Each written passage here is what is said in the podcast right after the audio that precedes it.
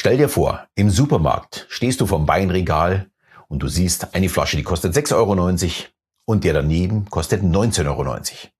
Ist jetzt der erste teuer oder ist er günstig? Na klar, erstmal aus unserer Sicht sehr günstig.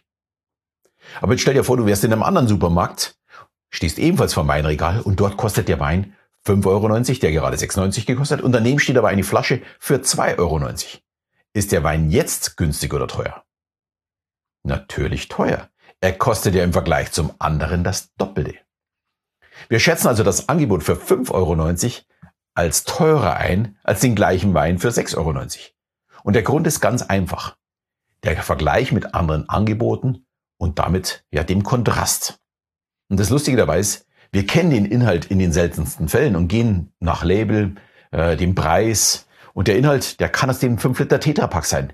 Die wirkliche Qualität zählt zu diesem Zeitpunkt überhaupt nicht zur Bewertung von Preis. Und ja, das ist eine sehr offensichtliche Beeinflussung, wenn die Regale genau nach diesem Schema aufgebaut sind. Und so mal ganz nebenbei, genau das sind sie. Der teure Wein im Supermarkt ist nicht zum Verkaufen gedacht, sondern um einen Kontrast herzustellen. Das funktioniert aber nicht nur im Verkauf, sondern auch bei allen Servicedienstleistungen. Äh, zum Beispiel um den Kunden zufriedener zu, zu machen. Stell dir mal vor, dein MacBook, Laptop oder Fernseher ist kaputt und du schickst ihn zum Service. Der Service ruft dann bei dir an und sagt, wir müssen noch auf ein paar Bauteile warten, das dauert circa zehn Tage. Und du flippst natürlich innerlich, vielleicht sogar äußerlich, total aus, weil du keine zehn Tage warten möchtest. Dann sagt der Servicetechniker oder natürlich Technikerin, ihr könnt mal bei ein, äh, ich könnte mal bei einer unserer Filialen anrufen. Vielleicht haben Sie das Teil ja noch auf Lager.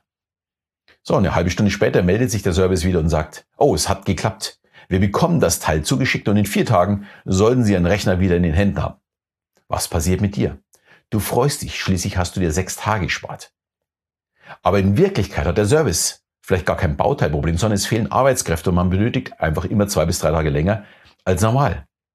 Aber wenn man das sagt, ist der Kunde natürlich enttäuscht über den schlechten Service.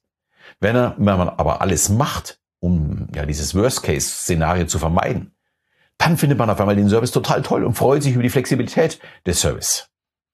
Ist das nicht irgendwie erstaunlich, wie man mit einer ja wirklich cleveren Kommunikation Kunden zufriedenstellen kann, obwohl die erbrachte Leistung ja eigentlich genau genommen schlecht ist. Die Autohersteller nutzen das übrigens auch sehr clever. Sie verkaufen für viel Geld eine Grundausstattung. Und wenn man schon 40 oder 50.000 äh, für ein Auto ausgegeben hat und das Auto gekauft hat, dann ist der Top-Sound für 2000 oder die Felgen für 1500 nicht mehr so teuer. Also im Vergleich zum Endpreis. Und hier kommt auch gleich mein erster Tipp. Vergleiche Zusatzausstattung immer mit anderen Angeboten. Beispielsweise eine Lackierung für 200.000 ist keine Schnäppchen. Dafür kann ich mir mein Auto in meiner Wunschfarbe auch folieren lassen. Und Winterreifen bekomme ich auch woanders angeboten und kann dann auch vergleichen. Gut zu sehen ist es auch bei Apple-Produkten. Da werden im Shop sehr leicht auch die passenden Taschen dazu verkauft, obwohl es die woanders sicher günstiger zu kaufen gibt. Aber wenn das iPhone oder das iPad schon mehr als 1000 Euro gekostet hat, was sind denn dann 100 Euro für diverse Kleinteile?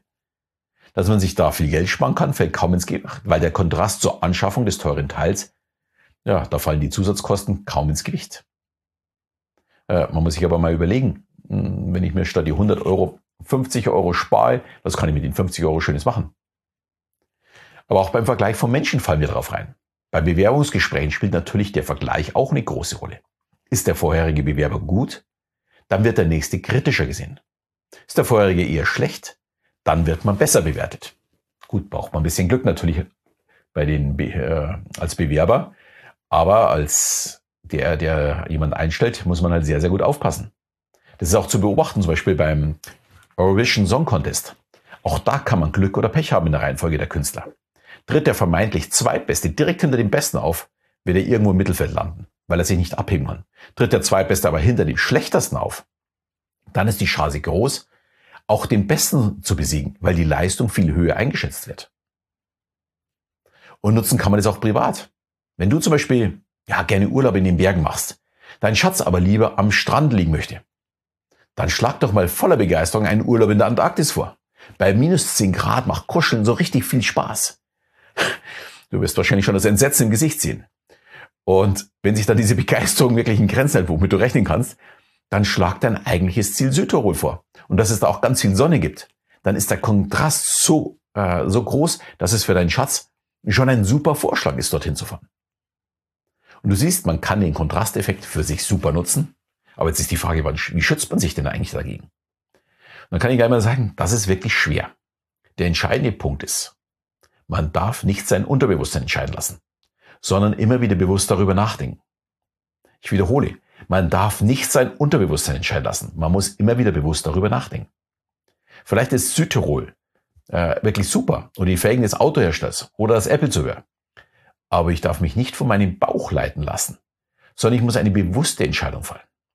Dann kann ich den Kontrasteffekt zumindest zum Teil ausschalten. Am besten du reflektierst mal deine vergangenen Entscheidungen und überlegst mal, wo du schon über diese Problematik gestolperst.